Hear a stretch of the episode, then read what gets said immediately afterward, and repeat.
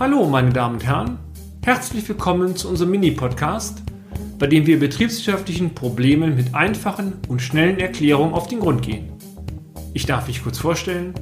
Mein Name ist Peter Scharf und ich nehme Sie nun mit auf eine kleine Reise durch die Welt der BWL. Im letzten Beitrag haben wir bereits einige Grundlagen der Bilanz vorgestellt. Ergänzend möchten wir in diesem Beitrag die Gliederung der Bilanz nach dem Aspekt der Fristigkeit, die Stichtagsthematik sowie den Ausweis der Vermögenswerte zu Buchwerten näher beleuchten. Erstens Gliederung nach Fristigkeit. Die Aktiva, das heißt die linke Bilanzseite, ist vom Gedanken her nach der Fristigkeit gegliedert.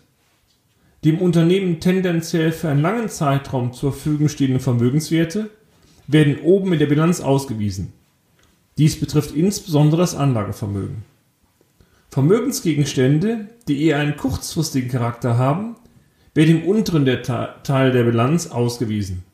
Umlaufvermögen. Alleine schon der Ausweis von Vermögenswerten im Langfrist- oder im Kurzfristbereich sendet die ersten Signale an den Bilanzleser. Werden beispielsweise Wertpapiere als reine Handelsreserve oder zur kurzfristigen Anlage erworben, so zeigt die Bilanz diese Vermögenswerte im Umlaufvermögen. Handelt es sich jedoch um strategische Beteiligung, so werden diese im Anlagevermögen ausgewiesen. Dies hat zum Teil erhebliche Auswirkungen auf die jeweiligen Bilanzansätze und Werte. Stichworte sind hier gemildertes Niederswertprinzip bzw. strenges Niederswertprinzip. Zweitens. Der Stichtagsbezug. Sämtliche Vermögenswerte und Schulden der Bilanz zeigen nur die jeweiligen Salden zum Bilanzstichtag.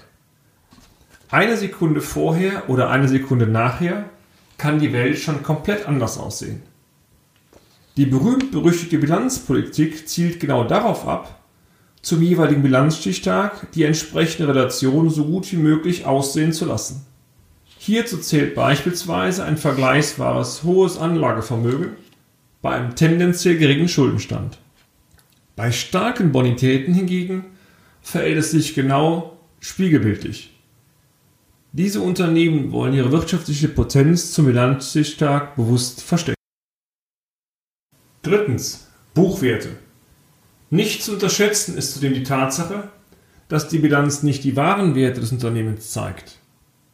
Sämtliche Werte werden lediglich zu Buchwerten ausgewiesen.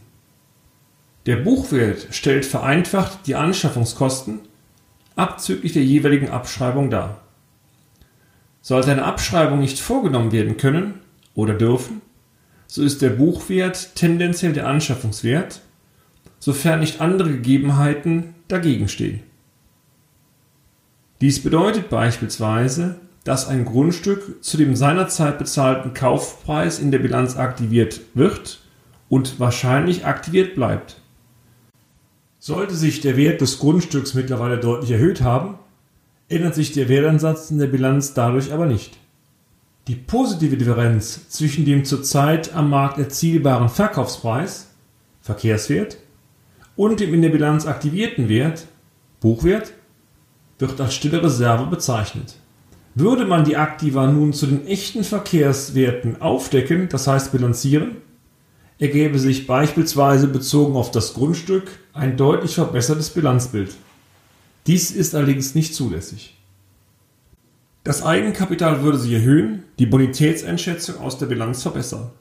Die Kunst des richtigen Bilanzlesens besteht unter anderem darin, neben den gesetzlichen Ansatzpflichten einmal Gefühl dafür zu erlangen, wie sich denn eine Bilanz mit echten Vermögenswerten zu Verkaufspreisen, aber auch den echten Verbindlichkeiten darstellen würde.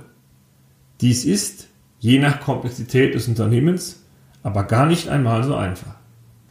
Und damit sind wir auch schon wieder am Ende des heutigen Podcasts. Haben wir Interesse geweckt? Fein.